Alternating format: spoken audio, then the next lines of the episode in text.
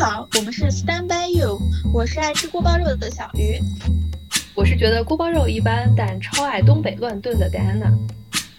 When the night has come and the land is dark and the moon is the 嗯 only，OK，那我们先来一个 warm up，我们的照例的 warm up 小环节。小鱼，这周有什么想要分享的事情吗？我来说一下，上一周我还在向戴安娜力荐的电视剧《梦华录》，我弃剧了，宣布弃剧，国产剧伤害了我。真的吗？嗯那我看来不能吃你的这波案例了。哎，幸亏你还没有吃进去。对于编剧最后目前的走向，对于双节情节无可忍受，对，还是有点难过，然后被欺骗了。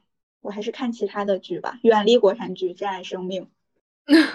可以可以，哇，那我那我来分享一下我今天很成功的一件小事，就哦，我其实应该给大家解释一下，刚才我们为什么开头会那样对于东北菜的一个 一个分享，就是因为小鱼在我们今天录制之前，刚刚分享给我了一道冻乱炖焖卷子的新菜，哇，直接简直勾起我对东北乱炖的渴望和。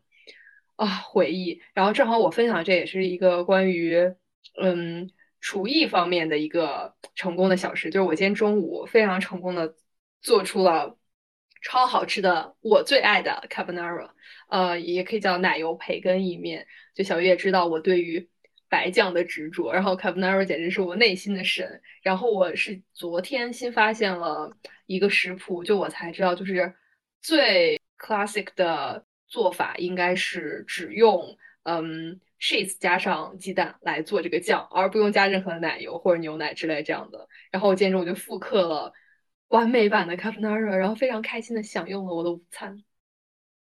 恭喜恭喜！我突然想起来，上一次我去上海找你玩的时候，我们仅有的那几次外食，真的吃了不少的奶油培根意面，在那个萨利亚吃过一次，然后还有在你家附近的那个日日食小馆吃过。作为一个不是很偏好白酱意面的人，确实也能吃出来一些区别。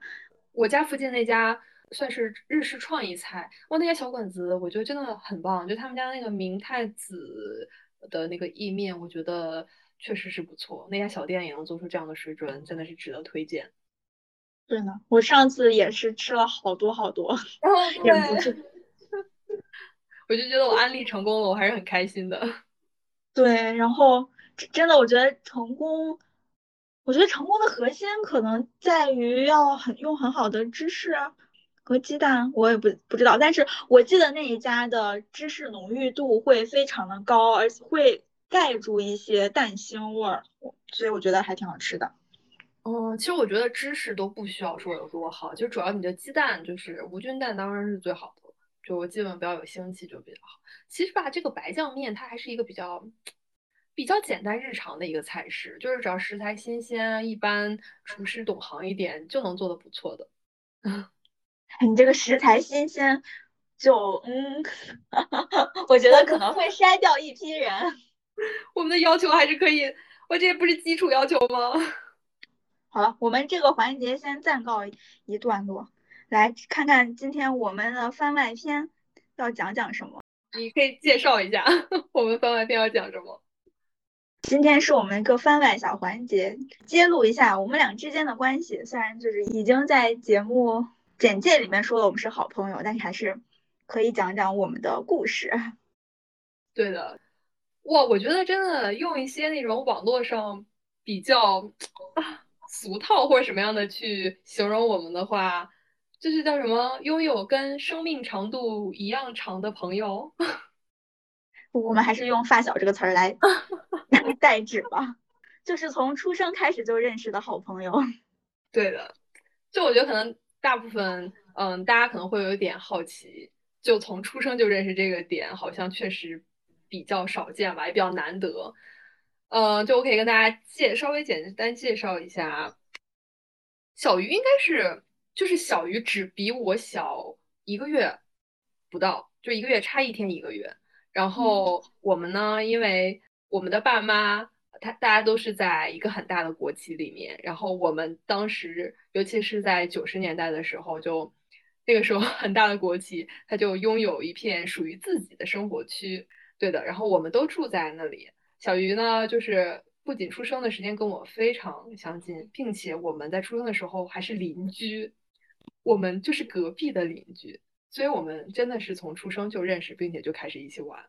我觉得，我觉得咱们爸呃，咱们妈妈做胎教的时候，就可能已经互相介绍对方认识了。哦，肯定的，肯定的。这你你想，又是嗯，大家都是刚刚生孩子，然后又住邻居，那真的从小这不是天然的玩伴吗？然后我跟达安娜还是小学同学，基本上我们人生的前十二年就是非常亲密的生活和学习上的朋友。对的，我觉得我们前十二年。真的可以就是朝夕相处吧，就是每天就是，比如上学，呃，学前的时候就是天天一起玩儿，然后上了学以后天天一起上学，然后放学还是天天还是一起玩儿，真的就是天天在一起。我记得当时咱们可能每周五、周六都有一些一起晚上出去玩的聚会，然后大家就是在外面喊一嗓子，然后所有人都出来了，就非常愉快的小学时光。对，因为就是我刚最初介绍的，就是我们那样一个非常庞大的职工生活区，一这样一个特别的环境，就像他像像以前那种大院环境，就包括我们的小学，其实也是在这个生活区里面。所以其实小的时候，我们所有的同学玩伴，大家都是生活在这个呃生活区里面。呃，我们晚上的时候就是逐栋楼那样去转一圈，然后喊一嗓子，也就把大家都喊下来了。对，但是，嗯，其实也有很多小时候大家都特别亲密啊，或者是邻居啊这样的关系认识的，有这样的开始好像不是很稀奇，但是一直持续到二十多年，到现在我们还是非常亲密的友谊，也是有那么一点点稀有的吧。我觉得可以借这个机会帮咱们俩梳理一下，我们到底是如何走到这一步的。我觉得可以，嗯，对，就像小鱼说的，其实。但我觉得我有点不太认可你前面说的那点。我觉得我们的那种大院的那种生活环境，其实也相对是比较少见的。就算是我们那个年代，我周围后面，因为我们中学、大学其实都不在一起了嘛，我跟小鱼都不在一起。然后我其他认识的同学，就很少有像我们小的时候会有那样的那种大院环境。所以其实我们最开始的这个环境就相对是比较少的。然后你再能把这个。小的时候的友情留存到现在就更稀少，对。啊，我想说的稀有可能就是说，在同样的这样的大院环境，像我们小时候一起玩的，也至少五六个、十个也是有的。但是，对，从这样的一个小群体里面到现在，可能只有我们两个还算非常亲密的关系，不知道其他人了。我觉得也算是脱颖而出吧。哦，这肯定的，你。你想，就是小的时候，我觉得大家能玩在一起，其实基本上可以说是那个环境使然，就是一个天然的，呃，像桃花源一样的存在嘛。你又是都是同龄的小朋友，那大家一起玩玩的好，就很正常嘛。但是你之后，其实你会经历，就是我们其实中学、大学都没有在一起嘛，这其实是成长很重要的一个塑形期，或者说变化期。就大家很多人可能会嗯走上不同的路啊，渐行渐远，这个非常非常的正常。所以最后还能留存在一起的就很很难得。所以到底有什么关键节点呢？丹丹，你有觉得跟我有疏远的阶段吗？还是你觉得我们一直都很好？呃，我觉得没有明显的呃疏远的阶段，但是就是像我刚才提到的，中学期间。我们不是我们不是小学毕业，中学整个六年都没有在一起嘛，对吧？然后那个时候其实就因为我们就是学校啊，包括住的地方，其实是有一些距离的，再加上中学其实呃学业负担各种的也比较重，就比较忙，呃见的其实挺少的，相对其实是比较少，所以那个阶段我可能会有一些。当时会有一些 concern，就觉得我们是不是有一点点变远了？但为什么就是仅仅是 concern？就是因为我们每次再重逢，就在一起玩、再见面，无论说之前可能比如说有半年没见了或者怎么样的，就总会觉得那感觉没有变，就是距离也没有变，所以我就会觉得放心了。嗯，我跟你是同样的感受。其实我也是在中学的时候，有一段时间曾经惆怅的想过，我们是不是变远了？真的吗？你怎么都没有跟我讲过？你还惆怅？因为呃，聊起这件事，就突然想到，小学的时候还不太用 QQ、微信，就没有微信，然后不太用网络联系。对的，对的，初中才有 QQ，小学我都没有。对，然后小学的时候，我们真的是只要是想对方，就会立马打电话，对对方家里的电话号码倒背如流。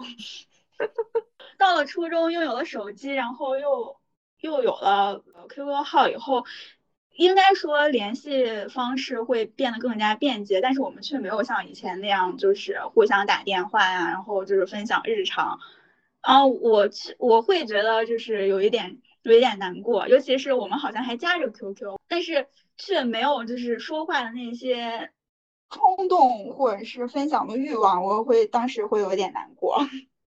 但是这个事情确实好像就像你说的，我们一见到彼此，这种隔阂好像就立马消失了，就觉得跟以前一样。哎，你真的你没有说这个之前，我还真的没有想这个事儿，就是说为什么没有当时没有去用 QQ 或者什么跟你的频繁联系。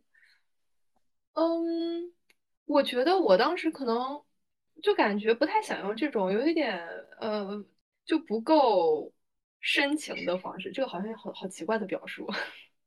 其实我也是不太习惯于用嗯社交媒体去聊天，然后我是到高中才有的 QQ，我好像初中都不用 QQ。但是但是你知道，就是社交媒体它会呈现出来一种对方都在就是在线不在线这种状况，然后我那个时候就会觉得，呃，如果大家都在线的话，就觉得要展开一段对话，但是好像又无话可说，不知道从何说起，然后会觉得这种感觉会有一点，嗯，不不舒服吧？对，但是现在好像大家都已经习惯了用各种就是社交媒体，就已经适应了这种网络。呃，沟通的环境好像就没有你当初的那种感觉了。毕竟就是当时是刚接触这些事情。对，我觉得当时可能就是我们俩对于就是初次接受这个社交媒体在我们生活中的一个过渡期吧。就当时可能还不够习惯，或者内心各种接受程度还是在一个慢慢的改变中。嗯。或者说现在人稍微有点麻木了，躺躺在你的躺在你的列表里有多少人，可能两三年都不说一句话，大家都就是毫无感觉。对的，你有感觉到我们重新连接的或者是变深的一些情感节点吗？有这样的感受吗？还是觉得一如既往？其实我觉得可以说是一如既往。就像我不是说，可能那个时候小的时候会有一点点的担忧，但其实再见面之后就会消散。所以呃，一直都我们都是一个相于彼此最特别的存在，我就没有觉得说他就一直很深，就也没有说在变深。但是我会在一些的节点再被这个我们的感情触动到。我我觉得你，我不知道你有没有印象。当然，我大学刚毕业，不是有工作，短暂工作过。然后当时其实，在工作中有遇到一些，对于尤其当时刚毕业，什么都不懂的我来说，挺大的问题或者挫折吧。你还有记得我我我大概知道你说的是什么事了。嗯，对的，就这个事儿真的当时还挺大。我现在想想就觉得也也不算小。然后当时就是处在一种非常慌乱，然后各种质疑自己啊，什么什么，其实。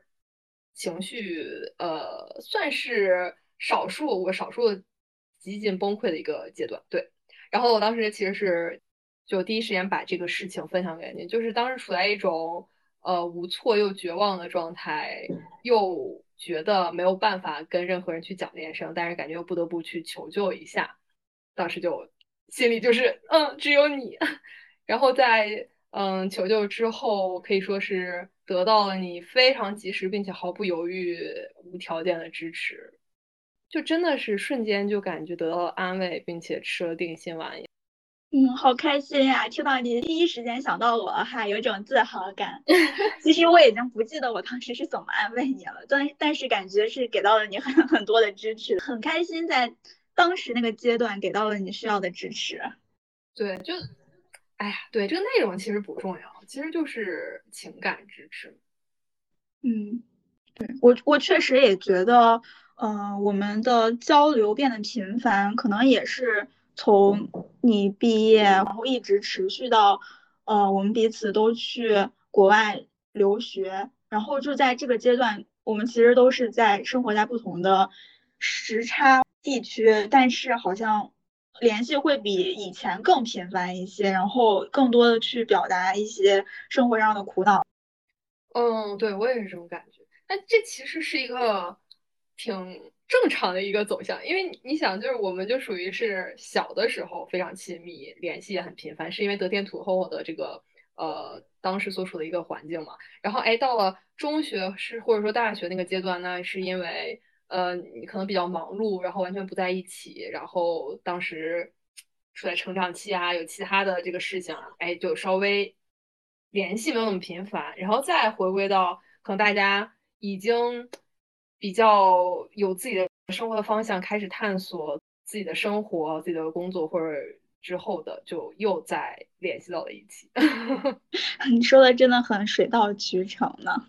嗯，对，嗯，但是我会好奇，哎，丹丹，在整个过程中，你觉得你有会呃为维持我们的友谊做一些特别的努力吗？嗯，我其实一直觉得，你说我我们真的需要为了维系友谊做什么特别的努力吗？我个人啊，对于这个话题，我可能会偏向于我不需要去做一些特别的努力。你日常要对这个这份友谊，或者说你的朋友、你重要的这些人，你肯定是要去付出很多的，无论是情感支持、精力支持，各种的。对，这个是肯定是要有的，然后并且这也是一个相互的嘛，然后这个相互的过程就会让你们的感情滋长生长，对不对？但你特别的努力，我就觉得会有点过于用力吧，这个就不太需要吧。哦，但我又想到一点，我对我的朋友们就是比较喜欢做，我好像经常喜欢电话骚扰你们，永远。你有没有发现，就是我绝对是给你打电话打的比你给我打的多的多的人。啊，那确实是对。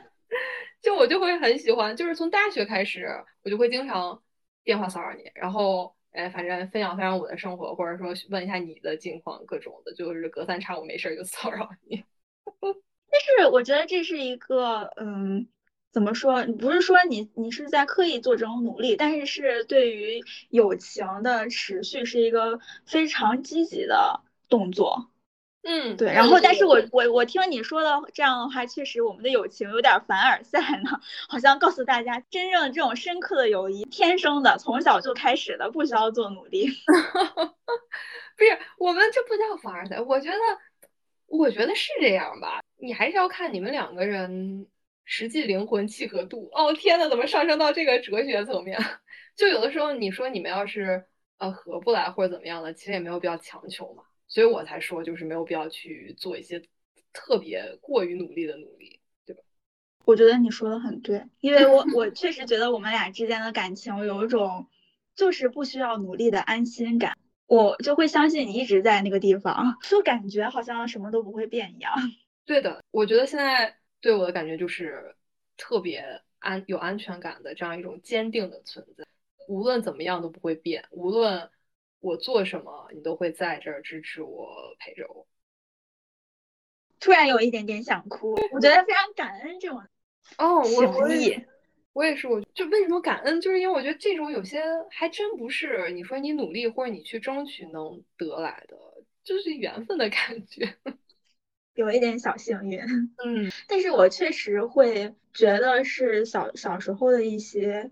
一些互动吧，然后会让我在就是成长的过程中，总是会惦记着惦记着你。像像我们小时候过生日的时候，就会互相邀请对方去参加生日会，然后会手工做礼物、做贺卡。但是其实离开小学以后，就几乎再也没有做过这样的事。好像会把这种事情延续到后来的生活中，就比如说我们上大学的时候，会会互相写明信片呀。然后也也会也会寄礼物，然后有的时候去哪里玩的时候，如果要买礼物的话，确实会第一个想到你。嗯，我也是，就我觉得明信片这点，我是觉得真的很好，因为我也是比较喜欢寄明信片，我我觉得你也挺喜欢，就我反正都会第一时间想到给对方寄，然后就会收获很多这种特殊意义的明信片。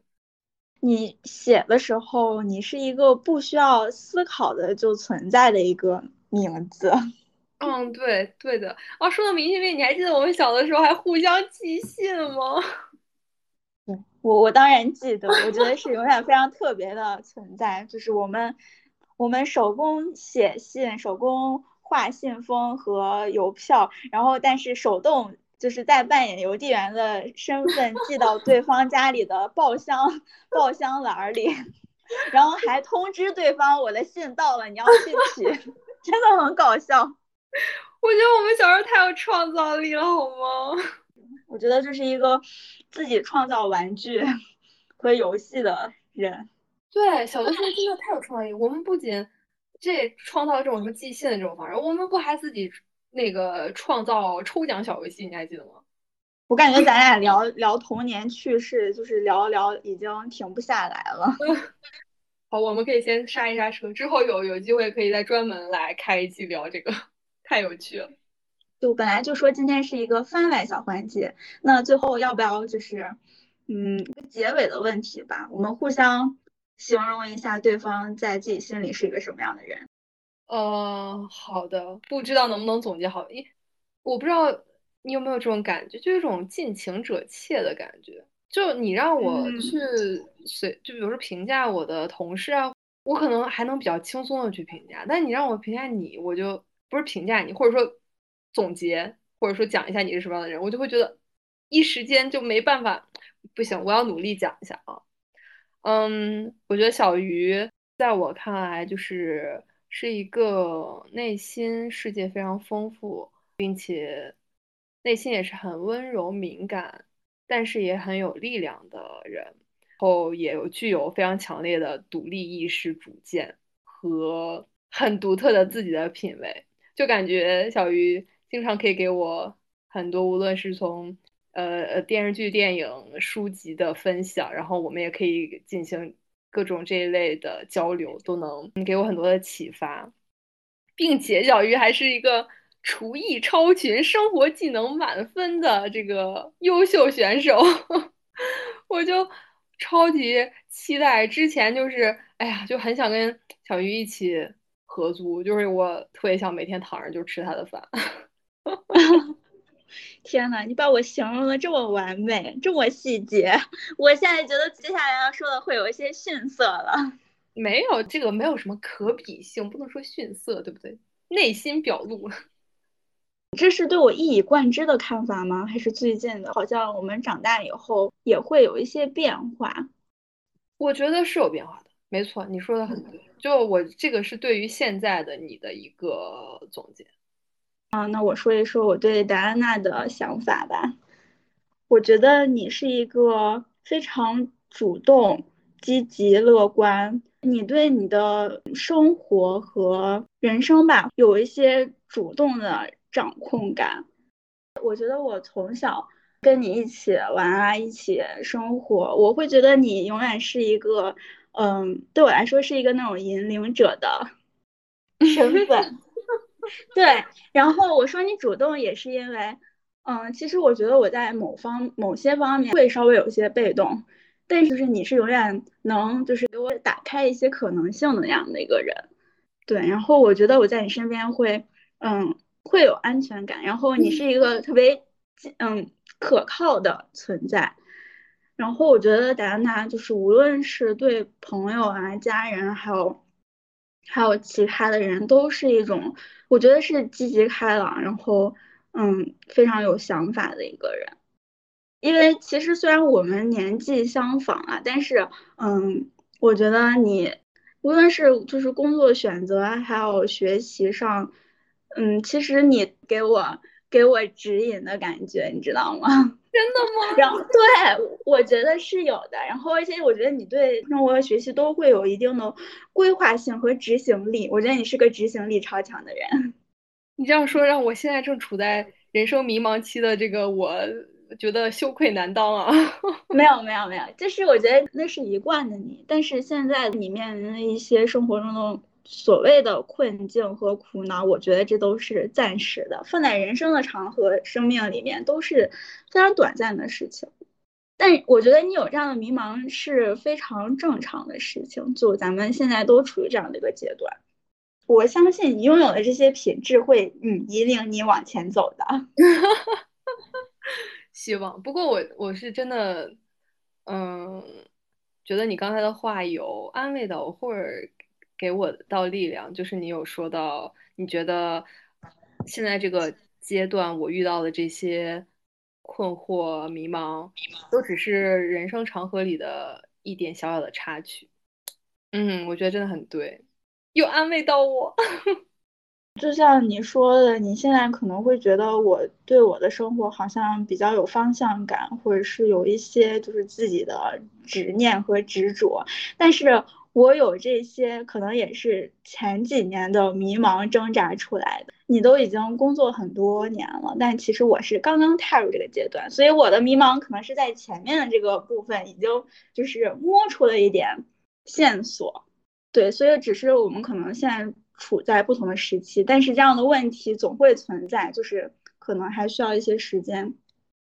有道理，有道理。哦，我觉得我们最后还可以，我刚刚突然想到一个小问题，就是我挺好奇你会怎么看待这个呃这个问题，就是你觉得友谊中会有排他性吗？因为很多人可能会把友情跟爱情一定程度上去类比。啊，我觉得某种程度上，嗯，在我的人生中的话，友谊有的时候会比爱情更更重一些。我觉得我在小的时候，尤其嗯高中以前的话，会强烈的觉得有这种排他性，或者是我跟谁谁谁就是要最要好，然后会比较嗯。我的好朋友跟其他人的关系，然后以及这种深度的比较，但好像随着我长大之后，我的心态有逐步的改变吧。我觉得我好像不再向往这种这样排他性的友谊了。我觉得人跟人之间的缘分就不是其他人可以改变的，即使就是你们因为一些人而变淡了，但可能就是这本来就是存在于你们俩之间的一些。